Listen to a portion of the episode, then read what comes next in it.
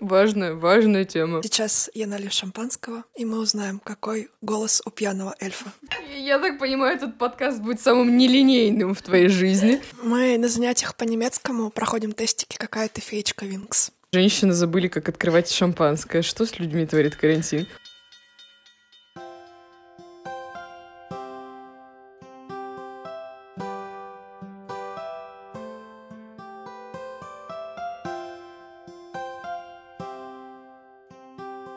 Всем привет! С вами Эл.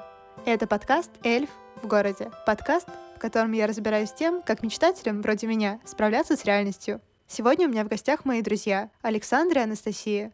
Мы сидим за круглым столом, о котором я рассказывала подробнее в первом выпуске, так что обязательно послушайте. И обсуждаем темы, которые для нас важны. Для кого мы дарим подарки? Какими людьми мы можем восхищаться? Что не так с сериалом «Зачарованные» и почему сплетница испортила нам жизнь? Кто же мы из феечек Винкс? И какими людьми мы на самом деле хотим быть, чтобы быть лучшей версией себя? Выпуск получился очень смешной, немного сумбурный и очень ламповый. Мне было классно его записывать, так что Эй, не переключайтесь. Слушайте внимательно, веселитесь вместе со мной, а потом рассказывайте мне свои впечатления. Я буду этому очень рада. Приятного прослушивания. Ваша Эл. Всем привет, я Саша. Я знаю Эл уже лет шесть, но сегодня мы вряд ли будем ностальгировать. Вряд ли. В другом выпуске. Настя, привет. Здравствуйте, я Настя, и я алкоголик уже 6 лет. Ностальгировать тоже не буду, потому что 6 лет — это, как, не знаю, уже четверть жизни. Мы собрались здесь со столом с цветочками и шампанским в преддверии 8 марта. Она не убрала елку. Повторяю, она не убрала елку. Это венок. Это елка. По моим примерным расчетам, на уборку этой елки уйдет еще года три. Идеально. Она была достаточно дорогая, чтобы она простояла здесь три года. Любовь, а также елка живет три года. Да, мы давайте посчитаем, сколько лет вашей любви, сколько вам осталось. В елках?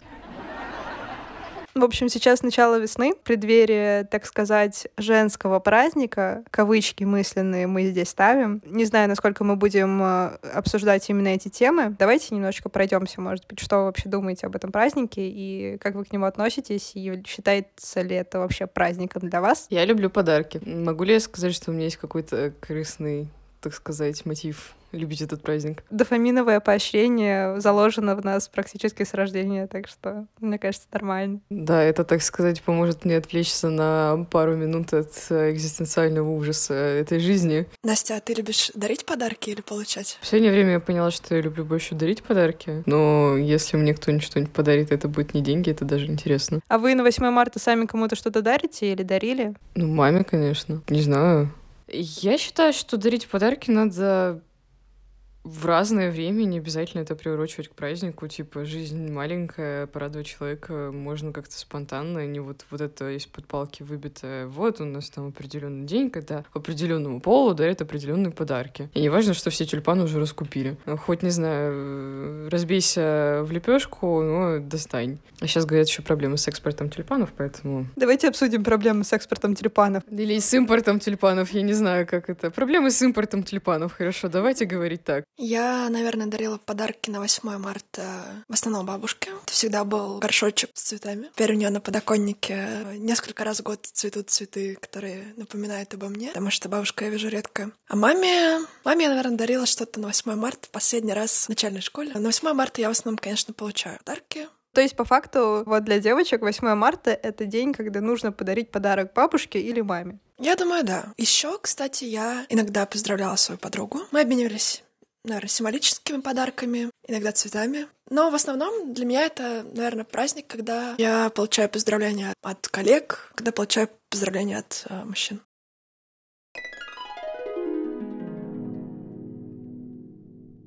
Недавно возник какой-то очень странный скандал. Ко мне приехала подруга. Мы договорились с мамой, что она у меня неделю будет оставаться, но моей маме крайне не понравилось, что моя подруга квирный человек. И, в общем, мама попросила ее выставить за дверь очень-очень скоро. Саму проблему мы решили, но за какие-то вот такие вот, не то чтобы стереотипы, но замаскированные какие-то выводы под них, это ну, достойно. Как ты вообще чувствуешь то, что вот приближается 8 марта, есть какая-то внутренняя необходимость, что ли, дарить э, подарки?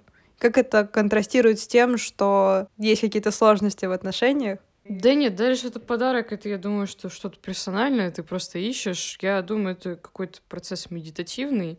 Ты смотришь на реакцию чужого человека. Для меня подарки это уже совершенно не про другого человека. Для меня это или попытка отдать часть себя, вот, или попытка как-то там выстроить отношения с самим собой, пока ищешь этот подарок. Может быть, это какой-то тест на то, как хорошо ты знаешь человека, или на то, как хорошо ты помнишь, что он говорит обычно. Вот. У меня в последнее время вообще прям конкретно с этим проблемы, потому что я вспоминаю там, что бы человек хотел, но у меня память очень короткая, поэтому это просто какой-то достаточно большой вызов для меня. Ну, возраст уже не тот. Да, есть один мужчина, от которого я без ума, Альцгеймер. Это была Меладзе. Меладзе на втором месте. А на нулевом? А, да, я забыла, что мы душнилы. Блин, на нулевом, если уж продолжать тему, ну, наверное, Кормин какой-нибудь. Кто-нибудь помнит, кто такой Кормин? Автор книжечки по алгоритму. Спасибо, коллега. У вас есть какая-то градация подарков? Я думаю, в последнее время я занимаюсь персонализацией подарков. Это такое приложение, где его можно скачать? Обращайтесь. Так вот, э, я иногда, конечно, дарю подарки на Твалье, и это в основном вот на какие-то такие, типа 8 марта и прочее. Если вот просто хочется на день рождения там или что-то такое, подарить, ну, это сидишь, ищешь, думаешь, насколько человек будет радоваться там. Один человек любит а, значки. Я люблю искать теперь всратые значки, там типа All men are cremated equal. И у меня, допустим, есть чудесный пин с надписью Official Bureau of Absolutely Nothing.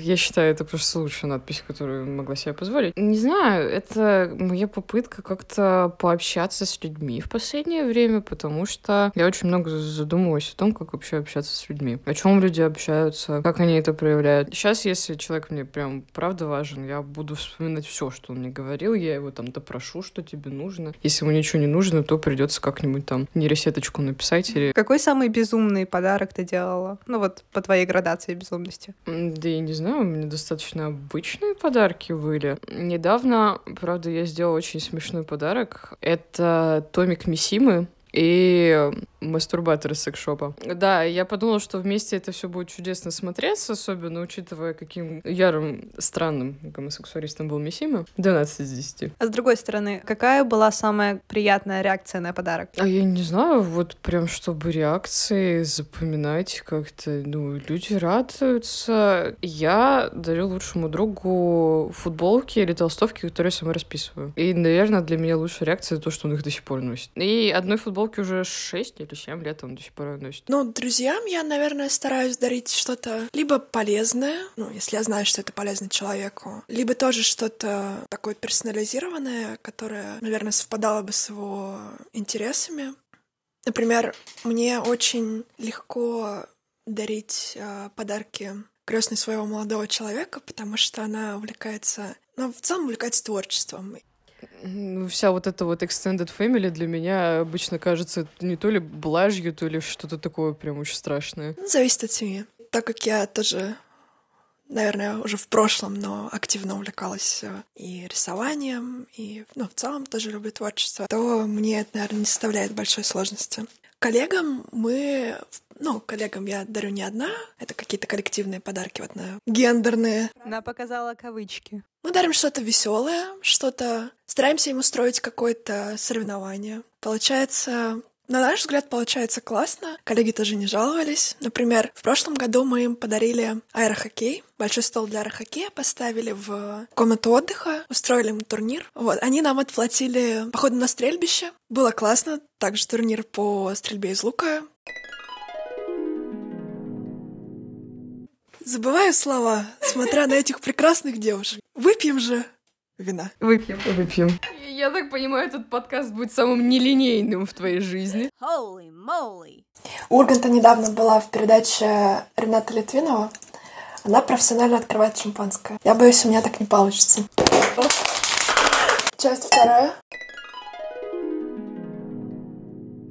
Слушай, а какой ты самый классный подарок получала? Из недавних я могу сказать, что в подарок я получила книгу, которую очень-очень долго хотела. Это про нанкинскую резню. Ее в России все распродали и, по-моему, то ли запретили, то ли вообще просто перестали завозить. Вот чего хотят девушки сегодня. Да, да. Авторка этой книги после написания повесилась. Слишком тяжело было. Она этническая китаянка, и я не думала, что человек вспомнит про нее поэтому очень была приятно удивлена. Ну, то есть, по факту, подарок от кого-то для нас важен, когда мы понимаем, что нас слушали. Ну, да. Поняли, чего мы хотим, и прям это отразили. Когда мы даем подарки, то на самом деле нам не всегда важно попасть в человека, иногда хочется попасть в свое настроение. Может быть, иногда я пытаюсь показать таким образом свои интересы, чтобы человек понял, чем я интересуюсь. Возможно, как это часть себя даешь человеку, чтобы он понимал лучше, что ты такое. Но ты даришь это человеку. Mm-hmm. Вот, я в последнее время задумалась о том, чтобы дарить всякие experience ы или что-то такое, mm-hmm. но я не могу пока что понять, как это можно обыграть, как это можно устроить. У меня как бы с организацией таких вещей у меня немножко туговато. Я понимаю, что мне это интересно, но практики как-то пока что маловато. Недавно я дарила советский фотоаппарат, но купила первый, и он начал сыпаться у меня в руках. Это у меня вот почему-то один из первых подарков, который меня вот настолько вогнал в какой-то раздрай, потому что я там долго достаточно выбирала, и он просто начал сыпаться. Поэтому мне срочно пришлось на следующий день ехать и покупать другую модель такого же фотоаппарата, чтобы вручить человеку. Мне было просто стыдно. Я не очень люблю, когда у меня такое вот вызывается, да, что типа ты ответственный, ты должен что-то подарить, но при этом тебе это все равно делает как-то не очень хорошо. Но мне вообще не очень нравится ситуация, когда ты должен что-то подарить важно, мне кажется, формулировка использовать, что ты хочешь что-то подарить, и когда ты кому-то что-то должен подарить, то это непонятная ситуация. Ну, вот хочешь и должен — это, это правда разные вещи, и надо для себя это хорошо разграничивать, а я пока что не могу, наверное, так. Я сейчас читаю книгу про ненасильственное общение, и там э, говорится, что очень важно понимать и принимать свою ответственность за свои чувства и за свои поступки, поэтому наши формулировки для нас э, определяют, что мы делаем, как мы это делаем и почему. А я хочу подарить этот подарок, потому что мне важен этот человек. Или я хочу подарить подарок, потому что для меня этот праздник имеет значение, а не потому что я должен это подарить. Так мы снимаем с себя ответственность за свои действия. Чаще всего получается так, что если мне, допустим, человек какой-нибудь подарил что-то, я чувствую себя обязанной. Типа, мне нужно что-то в ответ. По-моему, это, наверное, очень хороший запрос к психологу сформулированный, да? Ну, подкаст — это, конечно, не имитация. За подарки, которые мы хотим дарить и получать. Да. Дальше у нас в выпуске, да, услуги клининга. За или против? Как вы относитесь к клинингу? Я его автоматизирую. Коллеги, привет. Я убираю за другими некачественный код. А, гарбич коллектор, вот как это называется. Какой самый классный подарок ты получала? Да я вообще все свои подарки люблю, которые я получала. Но, наверное, одним из самых неожиданных был подарок на это день рождения. Я очень люблю Гарри Поттера. Совершенно неожиданно на день рождения я получила набор Лего. А как раз по Гарри Поттеру это было прям сказочно, потому что в моем детстве Лего у меня, конечно, было, но, кажется, буквально одна серия, потому что это было достаточно дорого, да и сейчас это капец как дорого. Мне сейчас-то жалко свою зарплату на это тратить. А также айтишники, которые жалуются, что им мало платят. Потому что не хватает на Лего. Ну, наверное, вечера три я потратила на то, чтобы собрать это было, конечно, удовольствие сказочное. Сейчас он, правда, стоит на, на подоконнике и собирает пыль, и это не так классно, потому что его постоянно нужно протирать. А у кого в детстве какое лего было? У меня не было. У меня был лего Гарри Поттер. Ну, у меня был лего Hot Wheels, который собери машинку на радиоуправлении. Наверное, поэтому я такая. Вот если мы говорим про детство, какие ваши были любимые персонажи? Мне неловко говорить третий раз Гарри Поттер, поэтому я подумаю еще. Я прям, если в детстве, в детстве, то я очень любила две серии книг. Первая — это, кстати, что примечательно в обеих главные героини. Это главные героини. Девочки. А одна — это серия волшебник изумрудного города. Только потом уже узнала, что есть волшебник из страны Оз. Для меня тогда был только вот книги Волкова, кажется, шесть или семь книг. Это прям была моя любовь, я их до сих пор, наверное, могу перечитывать. А вторая — это история Кира Булычева про Алису. Причем мне стыдно, до сих пор я так и не прочитала «Гостю» и не посмотрела. «Гостю из будущего». Мне дико было интересно, потому что она же занималась какими-то биологическими исследованиями в лаборатории, то есть это уже какой-то далекое или недалекое будущее. И дети в школе, им там лет 12-13, они какими-то там, ну, реально интересными экспериментами биологическими занимались. Это что-то настоящее. Я прям мечтала тогда вот, э, что я тоже так хочу. Но, не знаю, может, дети сейчас в школе что-то такое и делают. Настя, что думаешь? Я не могу сказать, что у меня в детстве были какие-то прям любимые герои. Я помню, что мне страшно нравился Жюль Верн, особенно «Таинственный остров». Вот прям, наверное, моя любимая книга была. Но это даже не серия книг, то есть у него так или иначе не повторялся главный герой. Вот, не знаю, может быть, мне нравился Эркюль Пуаро больше всего. Да до сих пор в целом нравится, я до сих пор так или иначе почитываю детективы. Ну, правда, теперь я перешла на что-то такое, типа... 18+. Нет, я теперь дочитываю Рекса Стаута и его историю про Нира Вульфа. Ну, Нира Вульф — это такой детектив, который не выходит из дома. Поэтому, да, карантинные, так сказать, издания. Насчет женских героинь... Женских героинь, господи, как хорошо звучит-то. Не знаю, у меня они появились только, наверное, в университете. Не знаю, мне почему-то нравились девицы Япончины из «Идиота». Прям очень-очень нравились, да, настолько, что я хотела сменить именно Аглая. Но я думаю, что репрезентация женских образов в литературе как-то моим, наверное, интересам не соответствует. А самый миленький женский образ, наверное, это Лира Белакова из темных начал. Да, но сейчас темное начало очень нудно перечитывать, потому что, мне кажется, я уже слишком выросла. А можешь рассказать, чем э, героини в книгах или фильмах не соответствуют твоим стандартам? Кого бы тебе хотелось видеть в качестве героинь? Или героев? Я думаю, что женские герои...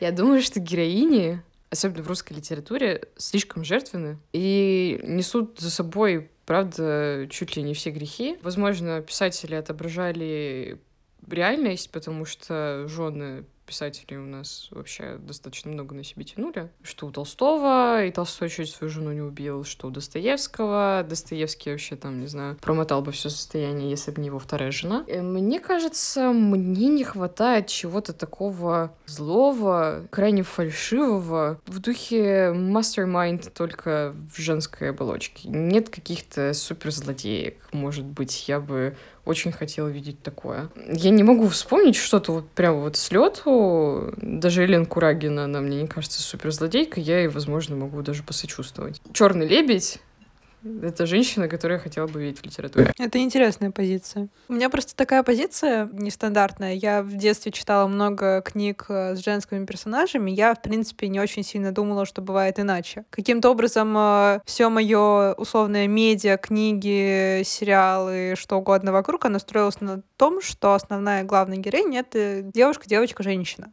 И когда я выросла, я только тогда осознала, что я жила в каком-то своем типа маленьком пузырьке, а в остальном мире существует проблема какого-то социального неравенства, что для части населения нет а, какой-то репрезентативной выборки великих женщин, женщин-лидеров, прочего-прочего. То есть мне с моими какими-то изначальными данными никогда не казалось, что этого мало. И это довольно забавно. То есть я не сильно сталкивалась с тем, что у других людей так было.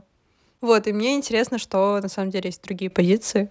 Вот, кстати, я много слышала про это, что вот нам не хватает э, репрезентации там, в кино, в книгах каких-то сильных персонажей женских. А, ну, есть такое мнение.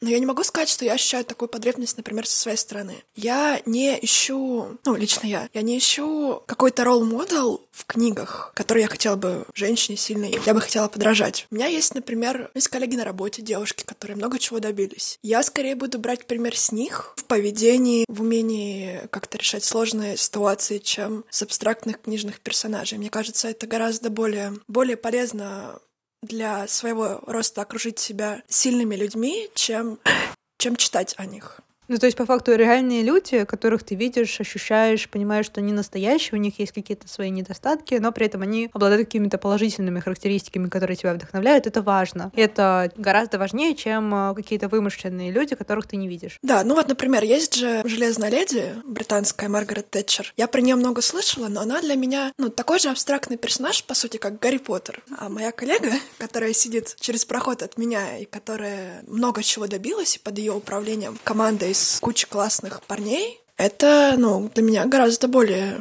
понятные икона, что ли. Ну, не икона, ладно, гораздо более понятная ориентир. Я, наверное, могу согласиться с Сашей, потому что, честно говоря, после километров прочитанных книг, э, еще один абзац художественной литературы, я буду думать, что это полное дерьмо. Реально, кто в это поверит? Там люди абсолютно оторваны от современной реальности, и читать художку, наверное, представляется мне хорошим только для развития какой-то грамотности и, возможно, какие-нибудь цитаты вворачивать в свою речь. Ну, господи, кому-то там подражать, там все персонажи абсолютно не являются какими-то светочами добродетели или прочего. Даже если ты будешь читать исключительно Джейн Остин, а женщины там тоже, допустим, или поступают со своими какими-то интересами ради мужчины, или творят вообще какую-то абсолютную херню, или там, ну ладно, он, конечно, стал инвалидом, но я его так люблю, поэтому выйду замуж. Нет, простите, я больше меркантильная, чем вот эта вот прекрасная Элизабет Беннет. Нет. Я могу показаться злыдней, Спойлер, так и есть. Я на самом деле очень люблю перечитывать какое-то фэнтези, а, особенно сильно оторванное от реальности, потому что так я вижу какие-то интересные или сильные черты характера героев, которые мне нравятся. За счет того, что я что-то читаю или перечитываю, я могу это на какой-то период времени, пока я это читаю, к себе перенять. И это позволяет мне в какие-то сложные периоды, когда мне что-то не получается, или когда плохое настроение, вот зарядиться тем, что я читаю, и за счет этого как-то выезжать на будни адекватно и видеть в них что-то интересное. Я отдаю себе отчет, ну, в какой-то степени, да, что а, не существует вот этих фантастических миров, драконов, магических академий. Комфортные книги, комфортная литература, которая все-таки, мне кажется, тоже очень важна, потому что мир — это такое жестокое место, а это остается светочем положительных э, вещей, которые тебе тоже нравятся. Вот. Не обязательно прям все все оттуда перенимать, но на какой-то период это, по-моему, очень классно зарядиться. Я, кажется, вспомнила э, достаточно большую злыдню, но это не вот эта взрослая литература, а так, просто легендариум — это Фея Моргана. Ну, причем тут, казалось бы, Мерлин. Все злые женские персонажи, так или иначе, они где-то в сказках, да, там вот эта вот э, ведьма, которая Гензеля и Гретель э, позвала к себе в пряничный домик, это Урсула, которая дала русалочке ноги, хотя, по-моему, здравая женщина, сказала там, зачем тебе тут мужик, вот, ну окей, ладно, хорошо, так уж и быть. Она, она даже не злая, она просто... Будем честными, она просто сделала свою работу.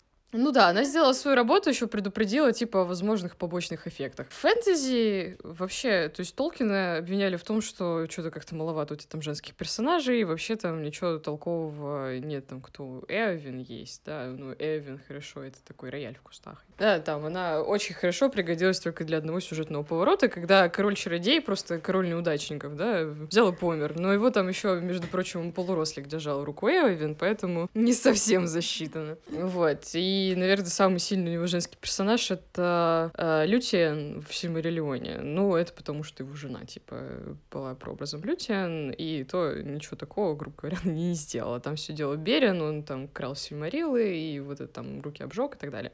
Но меня это никогда не волновало. Типа, эти какие-то образы существуют вообще в отрыве от всего остального. И брать вообще с какого-то пример как-то очень-очень странно. Не сотвори себе кумира, и, наверное, так будет легче.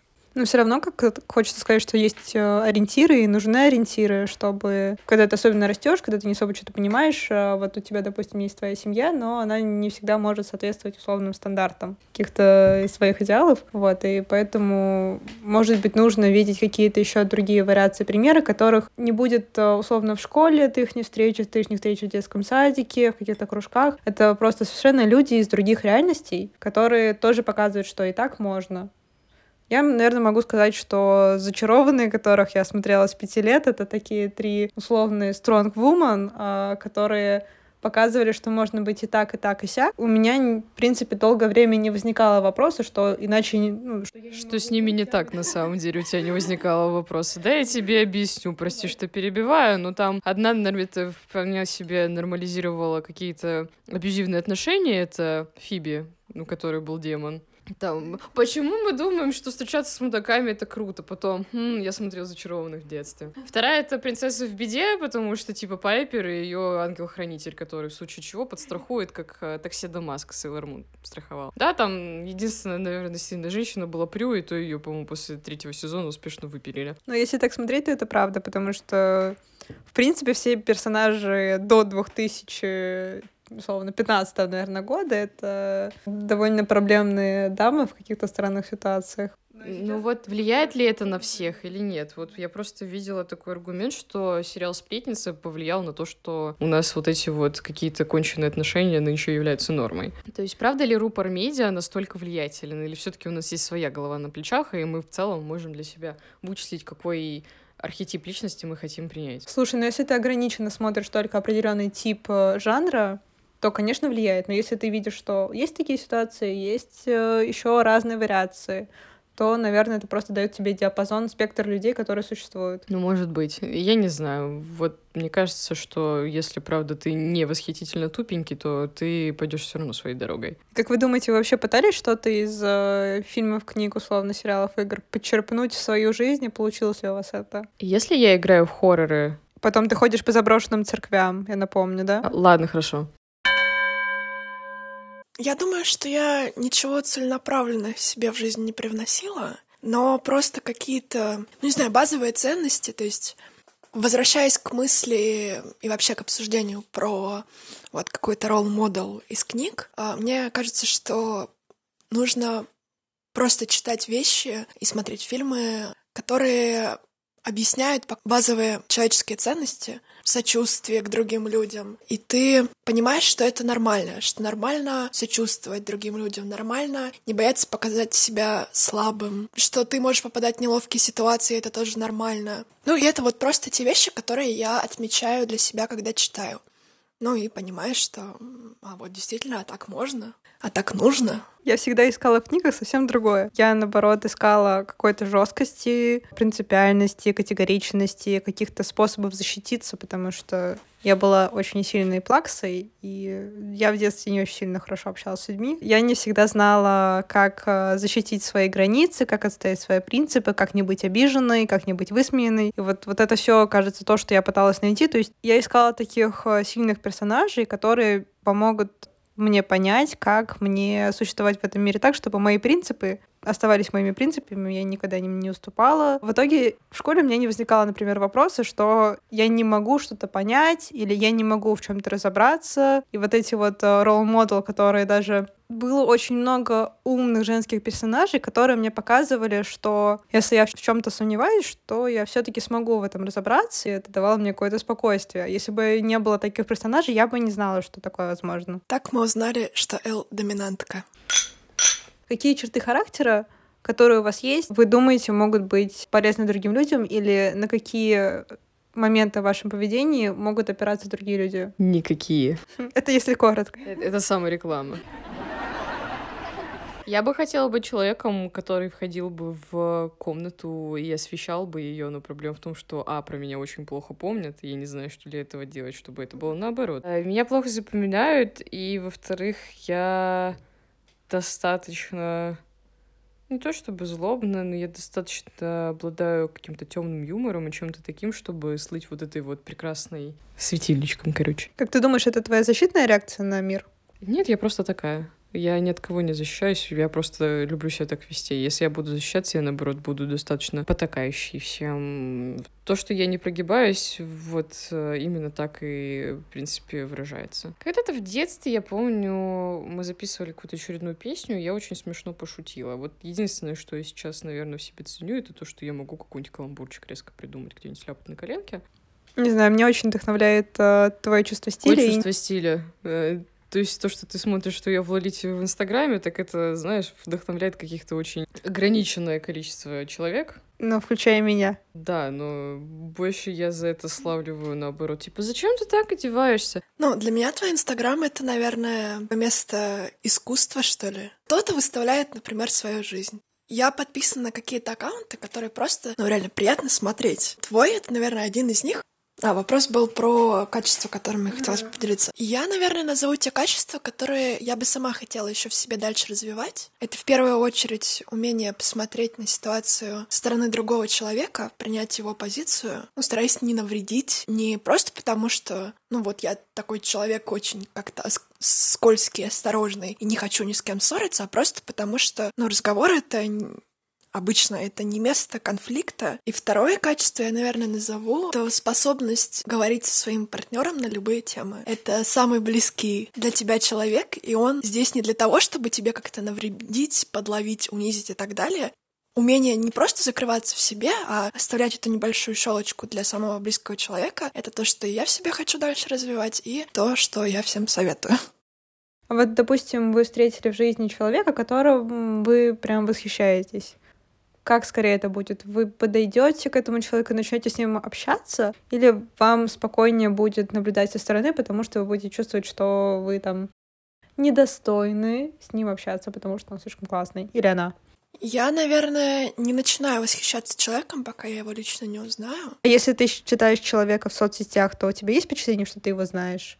Оно начинает складываться. Это достаточно обманчивое впечатление. Я не могу сказать, что я его знаю, но тем не менее я с своей стороны считаю, что мне хватает такого знания, чтобы понять, что я им восхищаюсь. В первую очередь, наверное, люди, которыми я восхищаюсь, это те, которых я знаю лично.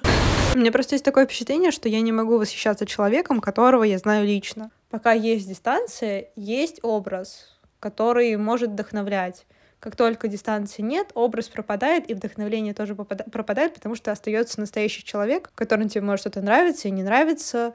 Я обычно восхищаюсь не человеком в целом, а какой-то его чертой характера или тем, что он делает. Не всем. То есть, но когда мы учились в университете и жили вместе, я восхищалась тем, как ты могла собраться, сконцентрироваться и ну, сделать то, что нужно. Грёбаные трудоголики. При том, что, ну, я совсем не такой человек, я люблю оставлять все на последний момент. Ты тоже трудоголик. Если я работаю с 8 утра, это еще не значит, что я трудоголик.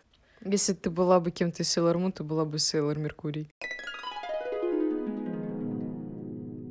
Я себе не могу выкинуть из головы сцену из Гарри Поттера, когда когда Гарри на гипогрифе несется над озером. Мне хочется, чтобы в жизни было больше такого дикого восторга от событий, которые достаточно, может быть, неожиданные или яркие. И мне интересно, какие в жизни бывают события, которые настолько же яркие, насколько полет Гарри на гипогрифе над озером. Я думаю, что годам к 20 ты уже начинаешь выгорать. В общем, да, ты выгораешь, и не то чтобы хоть какое-то такое событие прям реально вызовет такой неподдельный восторг, как вот это вот, простите, в Гарри Поттере. Серьезно, нам уже всем за 20, почему мы упоминаем Гарри Поттера? Типа еще один референс во взрослой жизни Гарри Поттеру, я тут начну просто кричать и бегать кругами. Мне кажется, если у меня даже что-то достаточно большое произойдет, я буду все равно сидеть в телефоне, и не то, чтобы у меня будет прям вау-восторг. А когда ты последний раз испытывала восторг?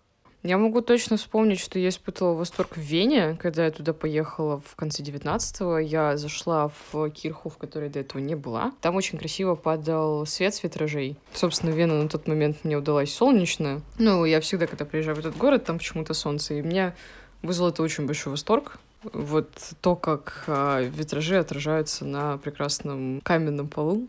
Я до сих пор люблю людям эту фотографию показывать. Ну, это вот э, такой... Не то чтобы это катарсис, но мне очень понравилось. Я не могу сказать, что я прям вот такой большой восторг вообще в последнее время испытываю. Нет, вообще. У меня все достаточно хорошо, но так вот ровненько, средненько. Я как будто вот пришла к какой-то постоянности в своей жизни и не могу сказать, что есть какие-то высокие взлеты, есть какие-то большие падения. Может быть, к этому мы все и стремимся, но я человек крайности, и мне от этого становится скучно, Маленькие восторги, маленькие радости всегда есть. Вот, допустим, тоже любовное настроение, которое я посмотрела не так давно, вот оно мне вызвало так или иначе ну, восторг.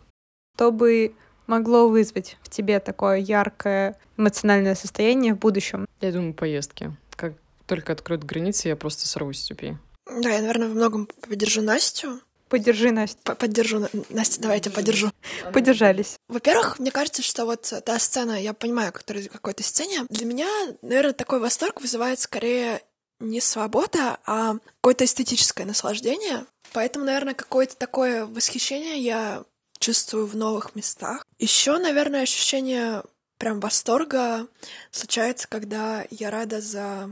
Ну, например, я рада за своих друзей. Я не могу тоже сказать, что я чувствую какой-то прям вау, а ни- ничего другого нет в моей жизни, и просто ощущение безграничного счастья. Нет, но, наверное, потому что я в целом себя несчастной не чувствую. Поэтому, наверное, нет таких ярких всплесков, потому что не с чем сравнивать. Нет ничего противоположного глубокого несчастья. Поэтому кажется, что все ровно с небольшими всплесками. А вот э, какие поступки для вас все-таки означают свободу? Ну, для меня свобода — это возможность решать самой, и знать, что тебя ну, либо поддержит, либо не воспротивится твоему решению. То есть, э, сколько я себя помню, я ну, все свои какие-то основные решения принимала сама.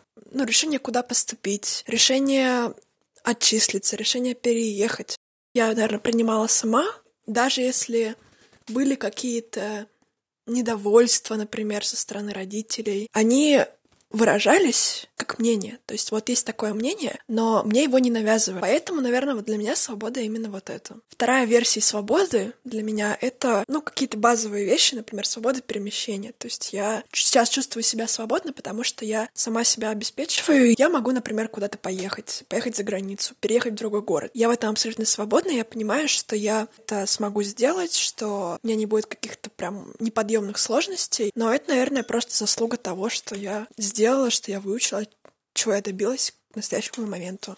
С одной стороны, свобода — это когда не ограничивают тебя, не навязывают решения. С другой — это возможность самой эти решения принимать э, и не зависеть сильно от каких-то внешних обстоятельств. То есть ты уверена в своей свободе, потому что ты строишь свою жизнь на своих решениях, и поскольку твой фундамент — это твои решения, и ты приняла ответственность за эти решения, то все, что ты совершаешь в будущем, ты можешь делать спокойно базируясь на себе. Да, и, кстати, хорошо, что ты заметила про ответственность. Свобода — это еще и ответственность. То есть тебе решения не навязывают, но и ты сам потом за них отвечаешь. На самом деле свобода — это то, что ты независим от чужого мнения, но как бы для себя это очень сложно сформировать. А свобода — это то, когда ты можешь принимать решения, и никто тебе не продавит ничего, не заставит тебя что-то сделать, не как-то ограничит, потому что другому человеку будет неудобно от этого. Я думаю, что мы все так или иначе все равно не свободны, потому что наша свобода кончается там, где начинается технически свобода другого. Насчет свободы срываться куда угодно, это тоже очень классно, но, опять же, оно может сломаться резко о том, что, там, не знаю, хочешь приехать в другую страну, а твоя мама очень долго думает о том, зачем, а почему, у тебя там друзей не будет, а, а как же я, а как же там, не знаю, твои друзья? и все такое. Нет, мы все равно себя связываем по жизни обязательствами, которые все равно придется нарушать. Ну, свобода — это только тот выбор, который можешь принять ты, но я не могу назвать это даже, наверное, свободой. Это череда выборов, и так или иначе везде придется поступаться тем или другим. Закрыв одну дверь, ты открываешь для себя другую, и наоборот. Просто абсолютно все вещи ты в жизни выбрать тоже не можешь. Конечно, Маркс писал, что свобода выбора тебя расхолаживает, да, и лучше человеку иметь не больше двух альтернатив, ну, максимум. И что слишком большое количество выборов делает нас очень сильно несвободными. Ну, я с этим склонна не согласиться, потому что я читала сейчас книжку про либертарианский патернализм. Ну, понятное дело, про либертарианцев ты будешь читать абсолютно другое. Это диаметрально противоположное мнение. В этом случае считается, что чем больше у человека выбора, тем лучше, но при этом нужно помогать ему выбирать э, те решения, которые будут э, для него наиболее полезными, и давать ему всю полную информацию о разных выборах. И все таки э, набор выборов должен быть большой, но ограниченный какими-то адекватными вариациями возможности мозга это переработать. Нет, я тоже с этим согласна, но проблема в том, что когда ты вот реально выбираешь что-то одно, ты поступаешь со всем остальным. Да, наверное, это в какой-то степени классно, в какой-то степени это человека обрекает на постоянное, бесконечное. Это вот тот пример, наверное, когда мы принимаем свою ответственность за решение и принимаем последствия этих решений. Ну вот, для меня была бы полной свобода и возможность так или иначе отмотать и выбрать другой вариант развития событий. Mm-hmm. Но так как время линейно, мы не можем себе этого позволить, поэтому мне кажется, что никто из нас полностью не свободен. Мы сейчас обращаемся к людям из физтеха, которые, пожалуйста, уже придумайте машину времени. Я подумаю подарить своим собеседникам э, губо- губозакаточную машинку, потому что она явно им очень нужна. Раз уж они раскатали губу, аж на машину времени. Всего лишь. Я, я не так многого прошу. Всего лишь Макаревича прошу, да? Я попросила Макаревича. Губозакаточная машинка также выдается комплектом и Александре.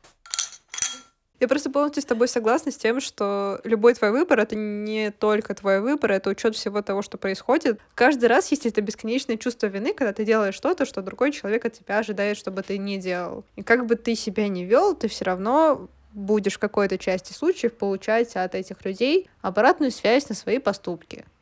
Ты боишься не оправдать родительские ожидания? Да я уже не оправдала. чё. Ну просто вот эта дурацкая свобода, она, блин, не свобода. Ты постоянно зависишь от э, ожиданий других людей, от своих собственных ожиданий. Кажется, что принять полную ответственность за свои поступки, за свои чувства и наплевать на всех, условно, наплевать на всех, но принять скорее их реакцию на твои поступки, это что-то сложное. Ну, это правда так. Welcome to real world. Мне не нравится. Я эльф. Что же, давайте подводить этот выпуск к концу. К какому концу мы Что, только уже? разговорились? Мы еще обсудим, но вне выпуска. А обсудим. Обсудим все. Вот у тебя два выпуска, херачим дальше. Хочется узнать, какие у вас есть э, пожелания всем нашим слушателям на ближайшую весну, на ближайшую жизнь. Это смешной сумбурный подкаст, но мы скоро вернемся, знаете ли. У нас теперь постоянная рубрика. Это три айтишницы за одним круглым столом, не считая Мерлина, да? Казалось бы, при чем тут Мерлин? Казалось бы. Я хочу пожелать вам, дорогие слушатели, чтобы вы не жалели ни о чем, чтобы вы сделали весеннее обострение. Потому что это весело. Так что желаем всем э, свободы от э, своих внутренних тараканов, от внешних тараканов, от э, взросленных стереотипов. Поэтому путешествуйте, находите то, что вас радует, мотивирует, и не бойтесь возводить кумиров, не бойтесь их падения. Internal тараканы, external тараканы. Импорт тараканы. Это был очень э, сумбурный, но очень ламповый выпуск. Э, Если вам не понравилось, то Отписывайтесь. Спасибо, что дослушали этот выпуск до конца. Пожалуйста, не забывайте ставить звездочки, сердечки, писать отзывы. Это поможет людям находить мой подкаст, а меня это очень обрадует. Желаю вам прекрасного начала весны, чудеснейшего настроения и вдохновляющих людей вокруг вас. С вами была Эл и подкаст «Эльф в городе». Пока-пока. Услышимся. Оу!